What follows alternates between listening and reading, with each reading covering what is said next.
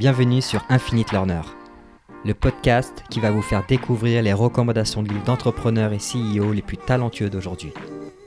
Durant les 30 prochaines minutes, nous allons découvrir les lectures qui les ont inspirés et aidés à réussir de tant de façons. Parce que le bon livre dans les bonnes mains au bon moment peut changer un destin. Bonne écoute. Hello à tous, ravi de vous retrouver pour un nouvel épisode où aujourd'hui j'ai l'immense plaisir de recevoir Anthony Bourbon, le CEO et fondateur de Feed, une food tech française fondée en 2017 qui conçoit des repas complets dans des formats adaptés aux personnes actives donc en quelques chiffres, Fit, c'est aujourd'hui plus de 5000 points de vente en France et en Europe, une cinquantaine d'employés et plus de 30 millions d'euros levés. Tout au long de cet épisode, Anthony va nous partager ses lectures les plus inspirantes qui font particulièrement écho à son parcours d'entrepreneur mais aussi à son histoire personnelle. On y parle notamment du livre qui l'a aidé à façonner la mission et la raison de Feed, de ses deux biographies préférées avec leurs grandes leçons de vie, et pour finir, Anthony nous évoque une lecture tout aussi passionnante que alarmante sur les inégalités sociales dans l'éducation, étant l'un de ses combats personnels. Je ne vous en dis pas plus et vous laisse place désormais à ma conversation avec Anthony. Donc salut Anthony, comment tu vas? Très bien et toi? Ouais, ça va, nickel. Écoute, euh, enfin on y est. Euh, depuis le temps que qu'on essaye de savoir, ça y est. Euh, je suis très content de te recevoir sur ce podcast, principalement pour deux raisons. La première, c'est que j'ai suivi les, débuts de Feed et sa trajectoire depuis début de 2017. Et c'est, je trouve que c'est, c'est un parcours assez incroyable dans le sens où c'est dans une industrie qui est ultra régulée, mais aussi dans une culture française de la gastronomie bah, qui, est, qui est difficile à, à, changer, notamment dans les habitudes de consommation. Donc, donc très content pour ça. Et la deuxième, c'est que j'ai découvert il y a, il y a quelques temps bah, ton histoire personnelle. Donc, sans trahir de secret, avec une, une enfance plutôt, euh, plutôt très modeste et avec un parcours euh, assez de self-starter, self-made. Donc, donc, hâte que tu nous racontes tout ça, mais surtout de faire le parallèle en fait avec le, le rôle de la lecture et l'influence que ça a pu avoir en fait sur, sur ton parcours, tant au niveau professionnel que personnel. mais avant ça, question habituelle du début, est-ce que je peux te demander de te présenter pour ceux qui ne te connaîtraient pas et en savoir un peu plus aussi sur Feed? Yes, du coup, je suis Anthony Bourbon, le fondateur et CEO de Feed, une startup euh, qu'on a lancée en janvier 2017, euh, qui initialement avait pour objectif de faire des repas complets. Et petit à petit, la mission s'est précisée en parlant avec les consommateurs. Et on a décidé euh, de se fixer le but d'aider les gens à se dépasser, à dépasser leurs objectifs grâce à la nutrition. Ça fait vachement de sens parce qu'on voit que les gens qui mangent du feed, ils le font pas uniquement pour avoir des protéines, des lipides, des glucides, mais plutôt pour se mettre dans un mindset, euh, quels que soient leurs objectifs d'ailleurs, que ce soit de la perte de poids, du gain de muscle pour faire du sport, ou alors gagner du temps pour pouvoir travailler plus, pour voyager plus, pour lire plus. On a beaucoup de clients qui nous expliquent qu'ils mangent entre midi et deux pour avoir le temps de lire un bouquin ou d'écouter un podcast entre, entre autres donc de, se former, euh, d'apprendre, euh, et c'est super intéressant. Il y a aussi du temps gagné pour écouter de la musique, pour appeler ses amis qui sont à l'étranger. Donc vraiment, on, est dans le côté performance, dépassement. Euh, et après cette gamme de repas, on a lancé une gamme snacking qui était plus pour les petites fins et donc un snacking très fonctionnel qui apporte de l'énergie, du focus pour pouvoir travailler, de l'immunité, donc vraiment des fonctionnalités claires et précises pour accompagner le consommateur au quotidien. Ok, c'est super intéressant et je pense qu'on on abordera en fait cette vision avec, euh, bah, quelques, quelques bouquins que tu as, pu, pu partager parce que je pense que ça fait écho. Euh, est-ce que tu peux nous, nous faire un, rapide euh, aperçu un peu de ton parcours? Alors, je, je, mettrai en fait dans le lien de cet épisode, tu as pas mal de podcasts où tu abordes en fait assez profondément ton histoire personnelle et ton parcours, mais juste pour, pour avoir un peu de contexte parce que je pense que ça va ça va jouer un rôle en fait dans les, dans les lectures suivantes. Mais nous raconter un peu d'où tu viens et, ton parcours personnel. Oui, tu as raison. je suis intimement persuadé que le parcours d'un fondateur ou d'une fondatrice va avoir un impact très fort sur la promesse des startups, des boîtes qu'il va monter ou qu'elle va monter. J'entends par là que la mission dont j'ai parlé, qui est d'aider les gens à se dépasser, à dépasser les objectifs, c'est quelque chose de très concret, de très produit. Et toutes les boîtes qui réussissent ont selon moi une promesse, donc quelque chose d'un peu plus bird view, d'un peu plus philosophique, qui va être un fil rouge tout au long de leur parcours. et, du coup, mon, mon, parcours étant assez chaotique parce que je viens d'une famille, comme tu l'as dit, assez pauvre, je me suis retrouvé dans la rue à 16 ans, j'ai dû me débrouiller par moi-même, j'ai galéré.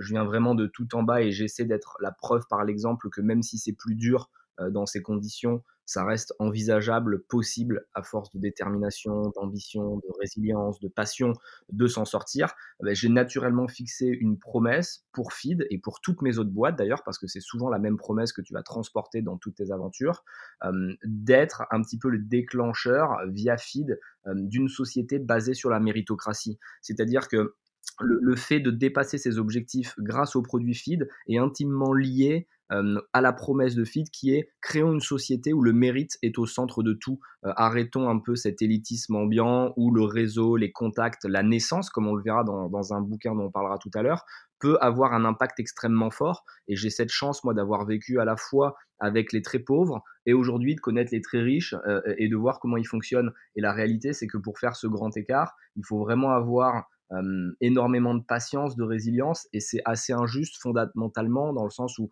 j'ai vu des gens qui méritaient d'y arriver bien plus que certains riches que je fréquente aujourd'hui, mais qui malheureusement, par la force de leur destin, de leur situation, de leur naissance, n'auront pas cette possibilité.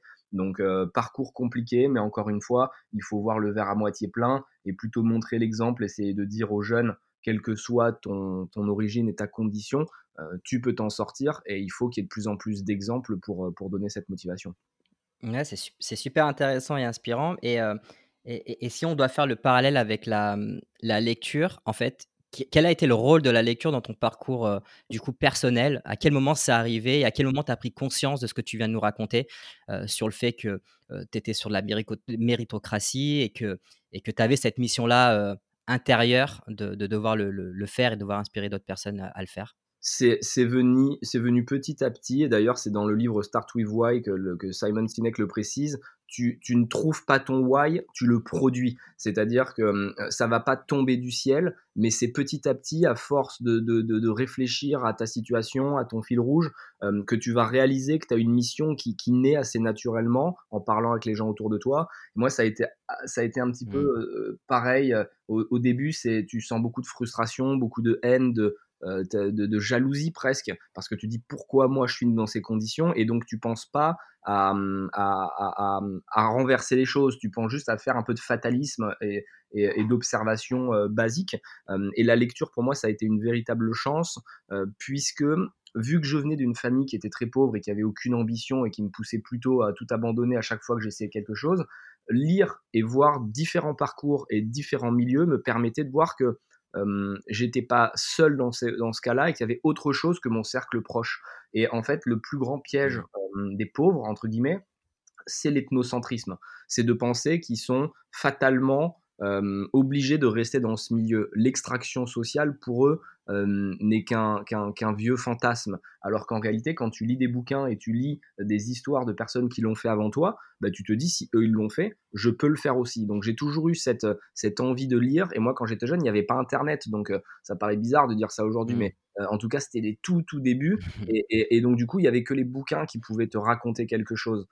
et, et, très rapidement, j'ai arrêté de lire des romans. Je lisais beaucoup de, de livres euh, quand j'étais petit, de, un peu comme tout le monde, les chairs de poule, des trucs fantastiques ou des histoires. Mmh. Et, ça me nourrissait pas parce qu'au final, bon, autant regarder un film. Pour, euh, de mon côté, je voyais pas l'intérêt. Par contre, quand j'ai commencé à découvrir des biographies, euh, quand j'ai commencé à, lire des histoires, un peu comme on peut trouver, pour faire le parallèle, des documentaires sur Netflix, bon, ben, je trouvais ça plus mmh. intéressant parce que tu apprenais quelque chose. Et donc, du, du coup, il y avait un côté loisir et en même temps un côté apprentissage. Et, c'est ce que j'essaie de faire dans tout ce que je fais au quotidien. Et l'exemple de Netflix est parfait. Euh, plutôt que de regarder un film d'action où le mec va euh, tuer je sais pas qui, ben, je vais plutôt essayer de regarder un documentaire où on apprend des choses sur la consommation, sur la planète, sur l'écologie. Euh, et j'ai toujours eu cette envie avec la lecture de, de voir autre chose que mon quotidien.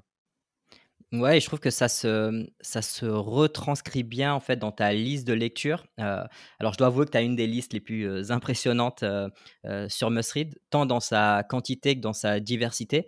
je crois que tu as un peu plus d'une cinquantaine de, lectures que tu as partagées, mais, mais tu as autant de bouquins sur, sur le business, le leadership, mais aussi sur les sciences sociales, la sociologie, la psychologie, la philosophie. Et tu en as un peu, parlé tout à l'heure, il y a un groupe de lecture qui revient souvent et, sur lequel je suis assez sollicité pour des recommandations, c'est sur le leadership. Alors j'inclus dans cette thématique de lecture aussi les biographies. Tu as énormément de biographies d'hommes et de femmes au parcours assez incroyable, que ce soit des, sportifs ou des, entrepreneurs. mais si on revient un peu sur le, leadership, il y a deux bouquins d'un auteur qu'on connaît qui est Simon Sinek. Et je pense qu'il y a pas mal de parallèles à faire avec ton histoire personnelle et, notamment Feed.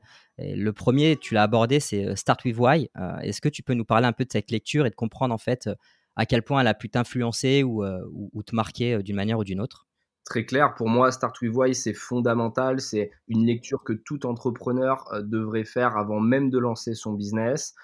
c'est un bouquin qui t'explique que le plus important, c'est pas l'objet que tu vas créer, comment tu le crées, mais c'est la raison pour laquelle tu le fais. Et il donne des exemples très précis où il y a énormément de compagnies, euh, tu leur demandes à n'importe quel employé euh, qu'est-ce que vous fabriquez, il va être capable de te le dire, mais il y en a très peu qui vont être capables d'expliquer pourquoi elles font ça.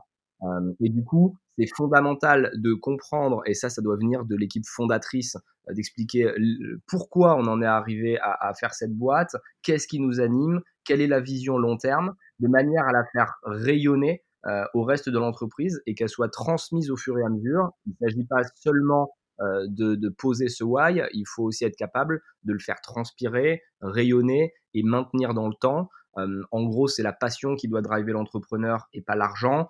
et la, finalité, en réalité, c'est pas tant le chiffre d'affaires que vous allez générer, mais le chiffre d'affaires va plutôt être de l'essence, du fuel pour accompagner euh, cette, cette, aventure qui est beaucoup plus globale. Et le fait de fixer un why euh, permet dans le temps de ne pas baisser les bras. Il explique très clairement que euh, le business est tellement compliqué, c'est tellement dur, c'est tellement long que si tu le fais que pour l'argent, tu abandonnes au premier échec. Et il y a un exemple qui est super intéressant dans le livre, c'est le, le, premier homme a créé un avion à créer une machine volante.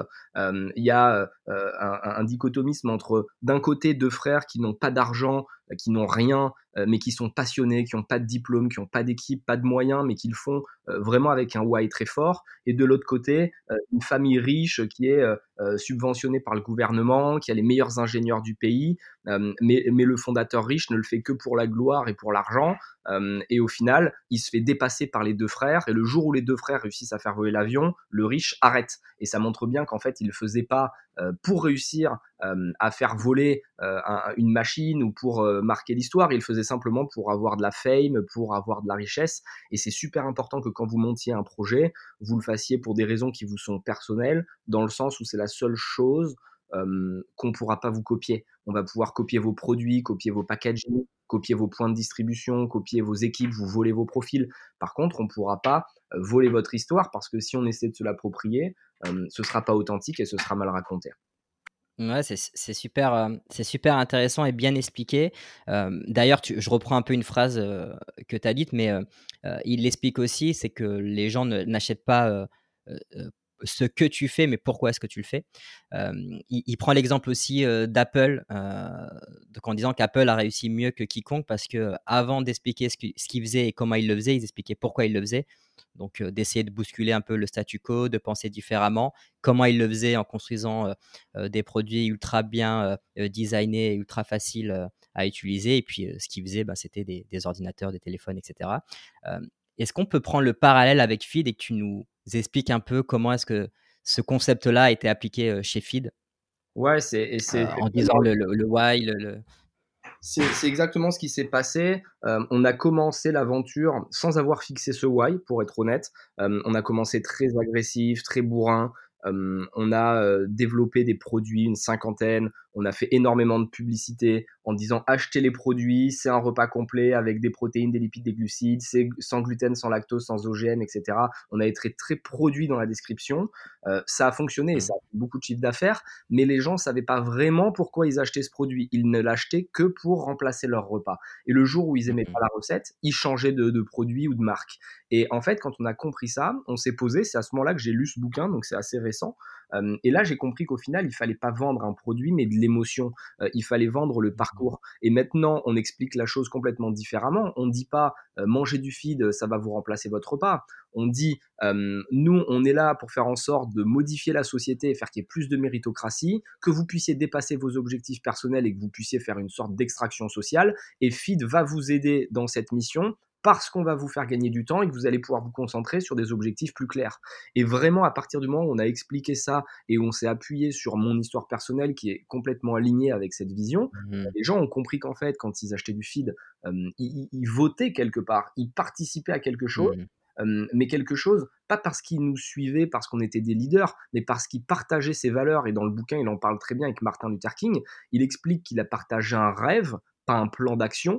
Et du coup, mmh. quand il partage ce rêve, les gens qui viennent le voir, ils viennent pas le voir parce qu'ils sont euh, subjugués par son aura ou quoi que ce soit. Ils viennent parce qu'ils sont d'accord avec lui et qu'ils partagent en fait cette vision et qu'ils sont ok avec ce qu'il dit. Et ben avec Sid, c'est la même chose quand on dit ça manque de méritocratie et la vie est assez injuste, même dans un pays comme la France, contrairement à ce qu'on pourrait croire, bah, c'est des gens qui partagent les mêmes observations que nous, qui vivent la même chose, qui sont dans des situations pas forcément faciles, et du coup qui ont envie de rejoindre cette communauté qui a réussi, elle, à s'extraire, parce que c'est inspirant et parce que ça leur, ça leur donne envie, eux aussi, d'y arriver. Donc le bouquin est fondamental, et nous, on l'a vu avec Feed, à partir du moment où on a fait du marketing qui, qui soit beaucoup plus inspirationnel, beaucoup plus basé sur mmh. l'émotion, et non moins sur le, rationnel, le AO, le what. Euh, là, pour le coup, euh, ça, a fonctionné et, c'est vraiment, euh, c'est vraiment cliché, mais il faut bien raconter son histoire et pas seulement vendre le produit. Nous, on l'a observé. Maintenant, quand j'investis dans des startups, j'ai la chance d'investir dans pas mal de boîtes. La première chose que je fais, c'est un workshop que j'appelle Why, où on va fixer pendant 3-4 heures pourquoi on est là? Ça se passe jamais, dans tous les cas, dès la première séance parce que ça prend du temps, il faut digérer, il faut parler avec les gens autour de soi. Mais une fois que tu as fixé le pourquoi tu as envie de te battre, c'est complètement différent et du coup, tu es animé par quelque chose qui te dépasse et surtout, ça te permet euh, quand dans des années comme 2020, euh, avec le Covid, où c'est compliqué, les, résultats business sont pas forcément très bons, de regarder d'autres KPI. Et du coup, moi, j'ai même fixé dans la boîte des KPI Y, j'ai fixé des KPI où on va regarder quelque chose qui n'a rien à voir avec le business, Typiquement, le nombre de projets qu'on a aidés avec la fondation, le nombre de personnes qui ont écrit des mails en nous disant grâce à vous, j'ai quitté mon job ou j'ai décidé de changer de pays ou en tout cas qui ont eu un changement dans leur vie. Et ça, c'est super intéressant et inspirant pour l'équipe parce que ça les motive à travailler même quand les résultats financiers sont pas forcément là. D'accord, c'est super intéressant. Mais du coup, ton, ton why et la manière dont tu l'as communiqué au sein de Feed, c'est autant, ça a été autant bénéfique pour tes clients que pour du coup tes équipes, tes employés ou toutes les parties prenantes de l'organisation? Le why, effectivement, résonne à tous les niveaux, que ce soit en externe ou en interne. En externe, parce que le client, du coup, il a une émotion avec le produit et il a envie de l'acheter. et en, en interne, pour les équipes, parce que ça leur donne une raison de se battre, de travailler. je suis persuadé qu'en startup, tu viens pas seulement pour ton salaire, évidemment c'est important, mais tu viens aussi pour vivre une aventure, pour participer à quelque chose avec laquelle tu es d'accord. C'est-à-dire que tu vas pas rejoindre une mmh. startup qui n'a pas les mêmes valeurs que toi. Nous, c'est super important. On a les valeurs imprimées sur tous les murs, ambition, passion, résilience, détermination. Une personne qui vient en entretien, on lui annonce la couleur, on lui dit voilà, si t'as pas ces valeurs-là, ça sert à rien parce que tu vas pas être épanoui et nous on va pas être content de toi. Donc on cherche que des gens qui partagent mmh. ces valeurs et qui partagent ce why, qui sont d'accord avec la mission et la promesse. Et du coup ça nous permet d'avoir une équipe qui est 100% alignée. Et c'est super important parce que dans le bouquin il parle aussi de la loi de la diffusion, qui est une sorte de courbe, euh, on va dire de, de consommateurs. Mmh. Et on voit que les consommateurs qui ont tendance à acheter les produits en early adopter, donc euh, les premiers à essayer quelque mmh. chose, ce sont toujours des gens qui achètent sur l'émotion et non pas sur le rationnel. Il donne un exemple très simple. Euh, quand les gens font la queue devant chez Apple pendant deux jours pour avoir le nouvel iPhone, ils ne font pas de, de manière rationnelle parce qu'en fait, tu n'as aucun intérêt à avoir le téléphone la première heure euh, quand tu aurais pu l'avoir sans faire la queue une semaine après. C'est simplement que c'est des gens qui veulent participer à une communauté et qui veulent envoyer un message au reste du monde parce qu'ils partagent les mêmes valeurs qu'Apple. Et ça, c'est super fort. Et nous, on le voit avec les consommateurs feed. on a énormément de mails euh, de consommateurs, euh, même sur mon LinkedIn, j'en reçois régulièrement, quasiment tous les jours, des gens qui me mmh. disent j'ai compris pourquoi tu as fait feed. Je suis même pas forcément fan du goût, mais j'en achète parce que je suis vraiment d'accord avec toi. Il faut secouer le système, il faut faire une une révolution. Et là, c'est cool parce qu'en fait, tu sais, mmh. les clients qui te rejoignent, ils le font avec de la loyauté, avec de la fidélité, et ils vont t'accompagner, ils vont te pardonner certaines petites erreurs que tu vas faire, parce que s'ils achetaient que du produit, la moindre faille, ils changent de marque. Mais là, s'ils le font pour de l'émotion et pour participer à ta communauté, ils vont essayer d'autres produits s'ils n'aiment pas le premier, ils vont euh, commenter sur tes réseaux sociaux, ils vont t'appeler pour te faire des feedbacks, et ça, c'est la clé d'un business qui est sain euh, et, long-termiste.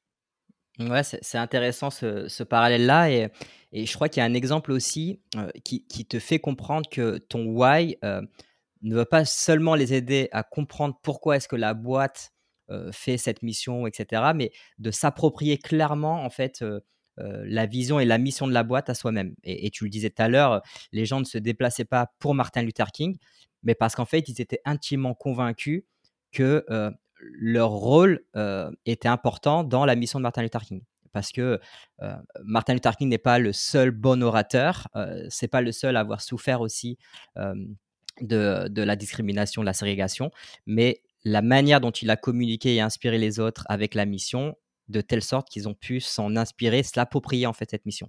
Et c'est un peu ce que tu me racontes aussi avec Fit, c'est que les gens se sont appropriés la mission, donc la, le fait de pouvoir atteindre ses objectifs, surperformer, etc. Et ce qui fait en sorte qu'ils le font plus maintenant pour toi ou pour Feed, ils le font pour eux-mêmes. Exactement, et c'est là où vraiment ils vont devenir des défenseurs de, ta marque, des ambassadeurs. Euh, ils vont en parler autour d'eux et ils vont prendre parti parce qu'ils partagent tes valeurs. Et donc au bureau, si quelqu'un, et nous c'est souvent le cas avec Feed, se moque de leurs produits en disant ah c'est vraiment nul de remplacer un repas, bon mais lui va expliquer, il va expliquer mais attends mec, je suis pas juste en train de remplacer un repas, je suis en train de prendre mon destin en main parce qu'en consommant cette barre, ça me met dans un mindset de réussite. Et donc ça c'est génial et c'est le meilleur marketing qu'on puisse espérer. Ok, bah, écoute, super. alors moi, j'ai lu ce bouquin. Effectivement, je suis assez, assez en accord avec toi. C'est vraiment fondamental. alors j'allais dire d'autant plus dans des boîtes B2C, mais non, en fait, en vrai, même dans le B2B, c'est ultra important. donc du coup, je mettrai les notes, le lien dans les notes de l'épisode. J'aimerais passer maintenant à deux autres bouquins où j'ai l'impression qu'ils sont beaucoup plus rattachés à ton histoire personnelle. On on y viendra. C'est deux biographies. Euh, celle d'Elon Musk euh, et, d'Arnold Schwarzenegger. Est-ce que tu peux nous expliquer rapidement, en commençant par celle que tu veux, pourquoi est-ce que c'est une lecture qui t'a inspiré et influencé et est-ce que tu arrives à en faire un parallèle avec euh, ton parcours personnel? Yes, c'est deux biographies, c'est vraiment mes lectures préférées parce qu'on apprend énormément. Et, ce que j'aime beaucoup dans, le, dans, dans, une bio, c'est que tu vas observer les, les, réussites, mais surtout les échecs. Et pour moi, c'est le plus fondamental euh, dans le sens où la, victoire n'est pas reproductible, mais l'échec, oui. Mmh C'est-à-dire que tu auras beau faire exactement la même chose euh, qui t'a mené à une victoire, c'est pas pour autant que tu vas gagner. Par contre, si tu fais les mêmes erreurs dans une nouvelle aventure, là pour le coup, euh, tu vas tu vas rééchouer à nouveau parce mmh. que il y a des patterns qui font que ça ne peut pas fonctionner. Et du coup, les deux biographies en question, il y en a, il y en a des, centaines qui sont hyper inspirantes, mmh. mais là se rapproche de l'entrepreneuriat et j'ai fait exprès d'en prendre une de Schwarzenegger qui n'est pas directement un entrepreneur pour montrer que quoi que tu veuilles faire, on va dire que la résilience, la passion et mmh l'ambition euh, peuvent te mener n'importe où. Et, ce mec qui est pour moi un peu un cliché de bourrin quand tu regardes ses films et que tu creuses pas, tu te dis c'est juste un mec euh, qui est rempli de je euh, je sais pas quel produit parce qu'il fait du culturisme et des films un mmh comme Terminator et compagnie. Euh, mais en réalité, quand tu creuses son histoire, c'est un mec qui vient euh, du fin fond euh, de, de l'Autriche, si je dis pas de bêtises, qui a grandi dans une cabane en bois, qui avait vraiment un père compliqué, une enfance difficile. Il a décidé de partir faire du culturisme aux États-Unis et c'est devenu je sais pas combien de fois le champion du monde ou Monsieur Univers. Il a différent de partir, il a, il, a, décidé de partir dans le cinéma, c'est devenu une star internationale. Et finalement, il switch vers la politique, c'est quand même pas du tout convenu mmh. pour un mec comme ça. on voit qu'il a tous les, les ingrédients de la réussite, on va dire, un peu à l'américaine du self-made man, qui fait évidemment beaucoup d'erreurs. Il en parle d'ailleurs avec beaucoup de transparence dans son bouquin, avec les filles, il trompe sa femme, etc. Et, c'est ça que j'adore dans les biographies, c'est que tu vois les erreurs qui auraient pu détruire les personnes ou qui les ont détruites. Et, du coup, j'essaie moi de ne pas les, les, reproduire et, j'ai identifié et c'était pas très compliqué, des grands patterns qui font que dans toutes les biographies que je lisais, c'était toujours les mêmes trucs qui revenaient. C'était l'alcool, la drogue, les femmes, la nuit, la jalousie, l'attrait de l'argent facile. Et, tous ces trucs-là, c'est incroyable parce que dans toutes les bios, ça revient et tu vois que c'est ce qui a détruit les personnes ou en tout cas ce qui les ont fait vaciller à, certains moments.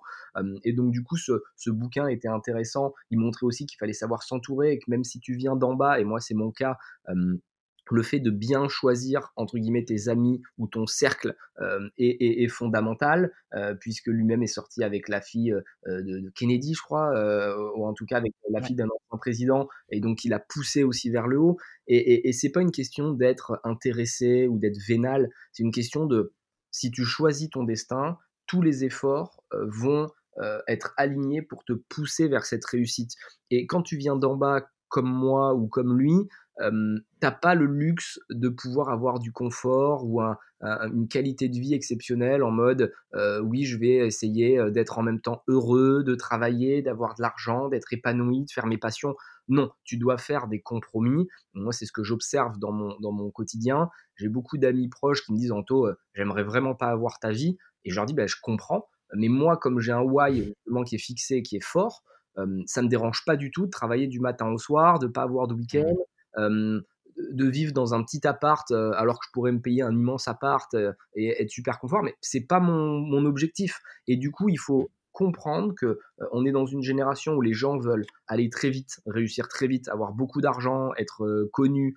mais ça, c'est c'est ça peut pas fonctionner comme ça en fait. Il faut de la résilience, il faut du temps, il faut du travail. Et, et dans toutes ces biographies, et je pense que celle d'Elon Musk rejoint aussi cette vision, Évidemment, il y a des gens qui ont du talent, mais il y a surtout des gens qui travaillent énormément et qui vont créer leur propre chance avec une résilience exceptionnelle, une abnégation à toute épreuve qui est drivée par une vision qui est claire, qui est limpide et qui est toujours la même. Et Elon Musk, euh, alors là c'est un entrepreneur, donc c'est encore plus, euh, encore plus euh, évident. Mais quand tu lis sa biographie, qui est, qui, est, qui est pas une autobiographie, qui est une biographie, tu vois que le mec, fait des compromis au quotidien et que il, s'impose à lui-même un rythme de vie que peu de gens supporteraient. Et, la plupart des gens se diraient euh, mais le mec est multimilliardaire, pourquoi il s'inflige ça? Parce qu'en fait, il le fait pas encore une fois pour l'argent, il le fait parce une mission, lui en l'occurrence, c'est sauver l'humanité. Et il explique dans le bouquin que c'est bien plus fort que Zuckerberg, par exemple, avec Facebook, qui veut juste échanger des photos sur un réseau social. Lui veut sauver l'humanité, il veut coloniser la planète Mars, il veut faire en sorte que l'humanité ait plusieurs planètes pour assurer sa pérennité. Et depuis qu'il est jeune, c'est son obsession et il a vendu une première boîte qui s'appelait Zip2. Après, il fait XCOM qui devient PayPal, il fait SpaceX, il fait, il fait Tesla, il fait Solar City. Enfin, le mec enchaîne, il fait Boring Company. Enfin, c'est impressionnant le nombre de boîtes qu'il enchaîne. Et ce qui est fou, c'est qu'à chaque fois, il remet tapis avec tout l'argent qu'il a gagné sur le coup d'avant. C'est-à-dire que dans plusieurs situations et à plusieurs moments de sa vie, il est obligé de s'endetter, euh, de faire hypothéquer les maisons de ses beaux-parents. Euh, enfin, le mec est quasiment fauché à chaque fois qu'il relance un projet. Et aujourd'hui, et d'ailleurs on l'a vu euh, la semaine dernière, c'est devenu l'homme le plus riche du monde grâce aux stocks de mmh. Tesla qui ont, qui ont, qui ont encore monté.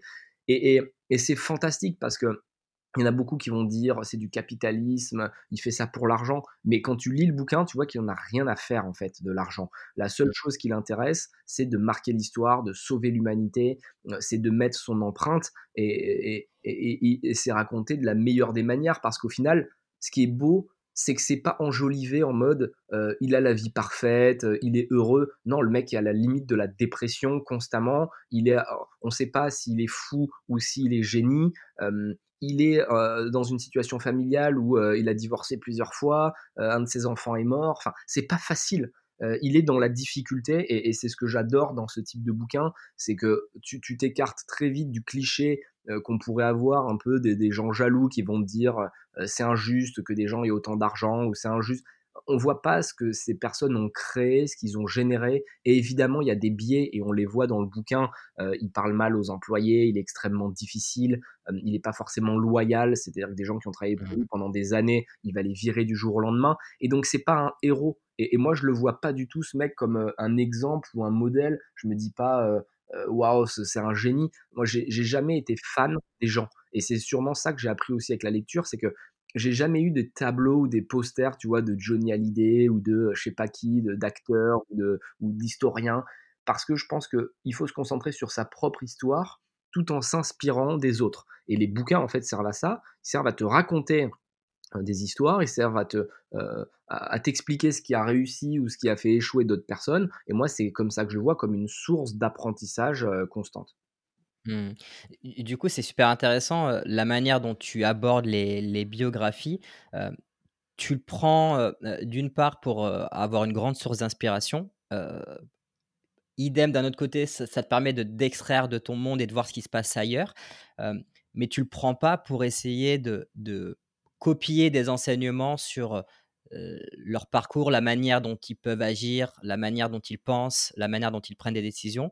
Ou, enfin, au-delà de la source d'inspiration, est-ce que tu arrives à appliquer ou est-ce que tu appliques des enseignements de ces hommes ou femmes au parcours d'exception? Comment est-ce que tu abordes ces biographies-là? Tu en as parlé, mais je veux savoir, est-ce que tu t'arrives à appliquer de manière très concrète certains enseignements ou c'est vraiment pour source d'inspiration et voir ce qui se passe ailleurs?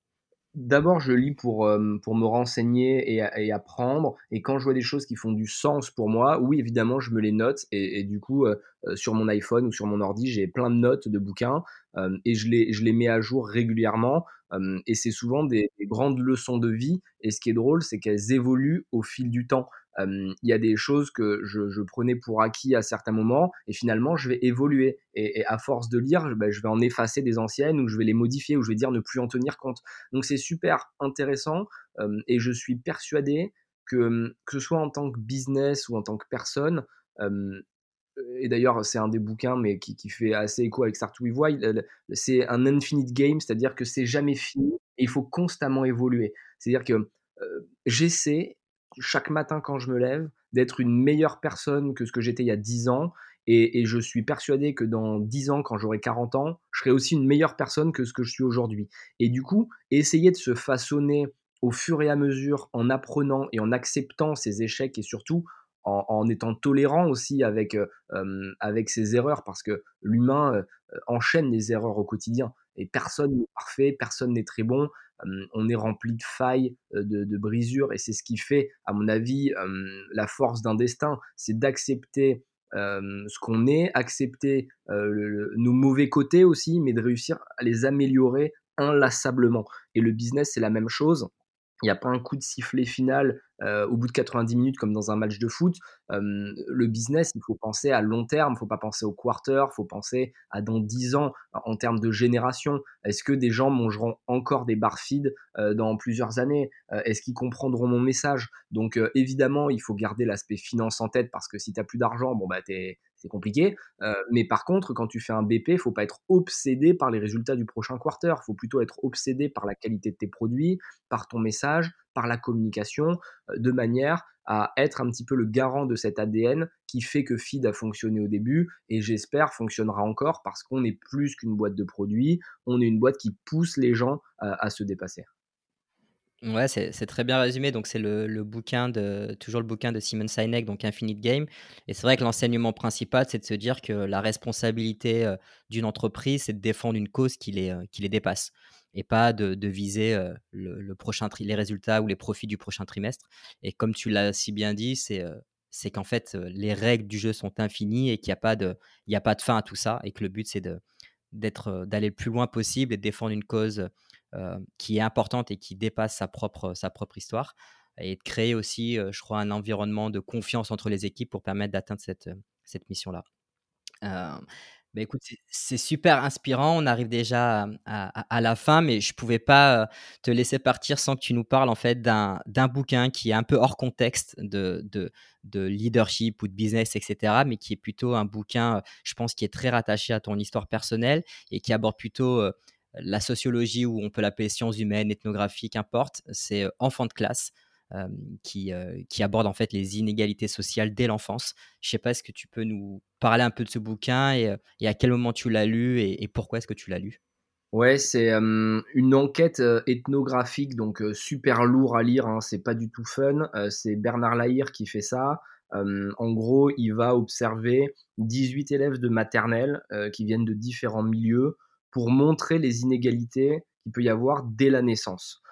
et c'est super intéressant parce qu'évidemment, ça fait écho à mon histoire personnelle. Moi, j'ai vécu cette difficulté et, j'ai vu en fait toutes les difficultés, tous les, les, obstacles qui se sont dressés sur mon chemin que certains enfants n'imaginent même pas. Et c'est exactement ce qu'il démontre dans son livre euh, quand il y a des, des, des, enfants euh, de bonnes familles bourgeoises euh, parisiennes qui vont dans les meilleures écoles, les meilleurs collèges, qui sont dans les meilleures conditions, qui ont les meilleurs professeurs privés qui viennent à la maison le week-end pour les aider à faire leurs devoirs, que l'école est en fait une stratégie des parents pour pouvoir atteindre les hautes sphères et les grands métiers. De l'autre côté, tu vois des enfants qui vivent dans une voiture avec leurs parents en face de l'école. Euh, le père euh, ou les parents, en l'occurrence, euh, ne comprennent pas vraiment à quoi sert l'école, eux-mêmes ne parlent pas bien français, donc l'école c'est presque une obligation et du coup ils mettent pas les moyens nécessaires pour que les enfants puissent s'y épanouir. ces mêmes enfants n'ont pas les codes que les autres enfants vont avoir et donc immédiatement ils sont ostracisés, stigmatisés par les autres élèves parce que malheureusement on sait que euh, les enfants sont très durs les uns avec les autres, et ça montre d'une manière extrêmement évidente que les plus pauvres, euh, entre guillemets, sont sacrifiés quand les plus dotés euh, sont protégés. Et, ça, c'est quelque chose que moi j'ai vécu, observé, et c'est un de mes grands combats. donc c'est toujours intéressant d'avoir, on va dire, un écrivain qui se pose de manière factuelle, quasi mathématique sur ce sujet, et qu'il démontre, parce qu'en fait, souvent, moi, j'ai la réflexion de, la part de mes potes qui aujourd'hui sont, sont plutôt des héritiers, sont plutôt des gens qui ont beaucoup d'argent. Ouais, Anthony, tu nous fatigues à tout le temps dire que c'est plus dur pour les pauvres. Bon, euh, si un pauvre il travaille, il doit y arriver aussi. Et en fait, on ne comprend pas que depuis ta naissance, euh, et il y a une super chanson de rap pour les connaisseurs de Ayam, euh, pas né sous la même étoile, qui en parle, tout, tout est différent. Et c'est-à-dire que chaque chose est un combat aller à l'école, pour les gens qui n'ont pas d'argent, c'est une heure et demie, deux heures de trajet tous les matins, tous les soirs. Quand pour quelqu'un qui a les moyens, euh, c'est à cinq minutes, euh, il est emmené par son chauffeur. Euh, et, et ça, c'est extrêmement injuste. Et je pense vraiment que dans un pays comme la France, il faudrait qu'on repense ce système et c'est euh, parfaitement lié avec la, promesse de FID de remettre plus de, plus de méritocratie, euh, plus de, mérite euh, au cœur de tout ça.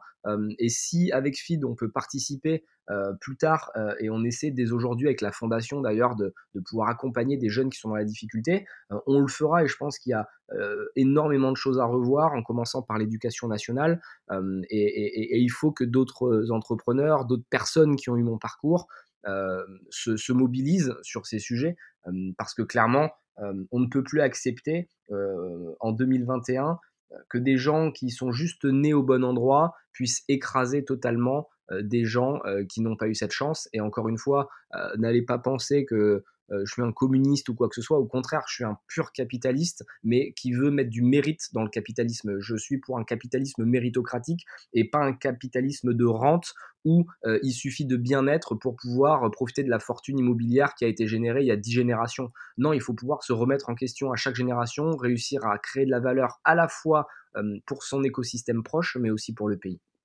Non, c'est super clair et, intéressant. Est-ce que tu sais si dans ce bouquin, au-delà de l'aspect recherche et, très factuel de ce qui se passe, est-ce qu'il y a des solutions qui sont apportées? Alors là, de ce que tu dis, c'est qu'effectivement, il y a des portraits d'enfants, donc de familles très modestes à des familles très aisées. on se rend compte que le, rapport, en fait, à la communication, au sport, aux différentes activités n'est pas le même, alors que ces enfants grandissent, enfin ont le même âge, grandissent dans la même société au même moment, mais ne vivent absolument pas les mêmes réalités. Euh, au-delà de cet aspect euh, très observatoire, est-ce qu'il y a des, réponses qui sont apportées à tout ça ou ça va ça s'arrête à, l'aspect exploration, observation? C'est plutôt une enquête et un constat qu'un livre de solutions.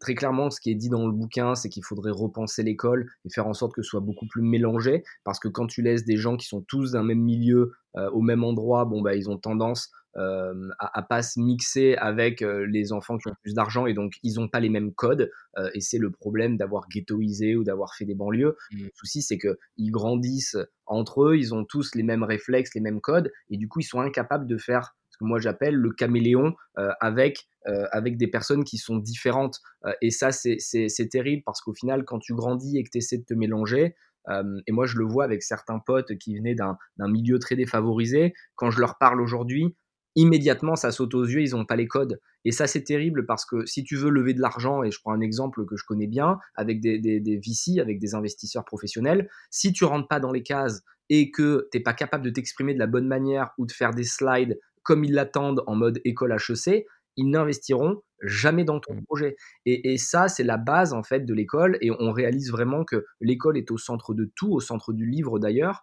et qu'il faut réussir à le repenser et à faire quelque chose de beaucoup plus juste, de beaucoup plus mélangé, de beaucoup plus mixé, avec des, des, aussi des professeurs qui soient mieux formés et qui sachent détecter, on va dire, les, les, les, les problèmes et qu'on mette plus de moyens sur les gens qui, euh, qui, euh, qui, sont défavorisés et qui vont pas avoir de profs privés. Donc il y a évidemment une question d'argent, une question d'investissement de la part de l'État qui doit jouer un rôle et c'est clairement dénoncé dans le bouquin, euh, mais c'est quelque chose qui prendra des années et, j'ai en tête, moi, quand j'aurai réussi et que vraiment on aura du temps, de repenser le système éducatif et de penser l'école différemment. Je pense qu'il il faut que ce soit beaucoup plus juste, avec beaucoup plus de moyens et beaucoup plus basé sur le mérite, mais c'est des sujets qu'on essaiera d'adresser plus tard. Ok, bah écoute, passionnant. et, du coup, est-ce que ça se retranscrit un peu cette volonté-là de, de, changer un peu ce système éducatif, etc., mais dans, ton, dans la manière dont tu recrutes tes équipes? Ouais, évidemment, il faut être en ligne avec tes valeurs. Et donc, moi, quand je recrute quelqu'un, je ne regarde même pas son CV. C'est-à-dire que avant de rencontrer quelqu'un, je regarde pas son CV. J'ai mes managers qui font un filtre des, personnes. Ils savent très bien que moi, les études n'ont aucune importance à mes yeux. La seule chose que je vais regarder, c'est est-ce que la personne est motivée, déterminée. Et c'est ce qui est génial chez FID. On a aussi bien des personnes qui viennent de HEC ou de LSI, de grandes écoles, que des personnes qui n'ont même pas le bac. Euh, on en a certains qui n'ont pas d'études, euh, euh, qui sont arrivés, qui auraient été pris, on va dire, dans aucune startup traditionnelle, mais nous, on leur a fait confiance parce qu'ils avaient les yeux qui brillaient, parce qu'ils avaient envie de se dépasser, parce qu'ils avaient envie de générer de la valeur. Et quand tu tends la main à quelqu'un qui n'est pas forcément dans les cases, ce qui est génial, c'est qu'il a une forme de, reconnaissance, presque de dette émotionnelle avec la société. Et du coup, même si finalement il pourrait être plus payé ailleurs, il va rester avec toi parce qu'il sait que euh, quelque part tu lui as mis euh, le, pied à l'étrier. Et, ça c'est génial parce qu'au final, dans une équipe comme Feed, on n'est pas là juste pour travailler, on est là pour euh, s'imposer à nous des valeurs qu'on défend au quotidien. Et, vraiment, au-delà de ça, je peux témoigner que les meilleurs profils de, Feed, ce sont pas ceux qui ont fait les grandes écoles, euh, ce sont ceux qui sont impliqués au quotidien et qui s'arrachent, qui ont envie de se dépasser, qui continuent de se former, qui lisent justement le soir et le week-end pour apprendre leur métier. Et moi, j'ai plein d'exemples chez FIT de personnes qui sont arrivées. Euh, je pense à, Fanny euh, qui était au SAV au début et qui faisait du, call calling et qui maintenant est responsable du CRM. je pense à Joachim qui est arrivé stagiaire et maintenant qui est grosse manager international. Il y a plein de profils qui sont arrivés en bas entre guillemets de l'échelle et qui sont montés à force de travail, de résilience, de détermination, parce qu'au final, euh, ce qu'on propose en externe avec nos produits, ben on, se l'applique et on se l'impose en interne chez FID et ça fonctionne. Ouais, donc totalement aligné avec ta, ta mission euh, sur, au sujet de la méritocratie et, et votre culture, donc c'est super intéressant. Euh, bah, écoute, ça fait déjà un peu plus de, 40 minutes qu'on parle de, toutes tes inspirations et, comment est-ce que ça a pu t'influencer. Je suis ravi de t'avoir eu sur ce podcast, euh, Anthony. Et puis, euh, et puis j'ai hâte qu'on puisse aborder d'autres de tes lectures marquantes et inspirantes parmi ta, cinquantaine de, livres que tu, as, que tu nous as partagés. Encore un grand merci pour ton temps, Anthony, et puis je te dis à très bientôt. À très bientôt, Morgan. Salut, ciao. Ciao. J'espère que cet épisode vous a plu et merci d'avance de le partager et de le noter 5 étoiles sur Apple Podcast. Ça m'aidera énormément à faire connaître ce nouveau format. Enfin, n'hésitez pas à vous inscrire à la newsletter pour recevoir les dernières recommandations de livres faites par les entrepreneurs, mais aussi pour être notifié de la sortie des derniers épisodes d'Infinite Learner. Je vous ai mis tous ces liens dans les notes de l'épisode. Encore merci pour votre écoute et à très vite. Ciao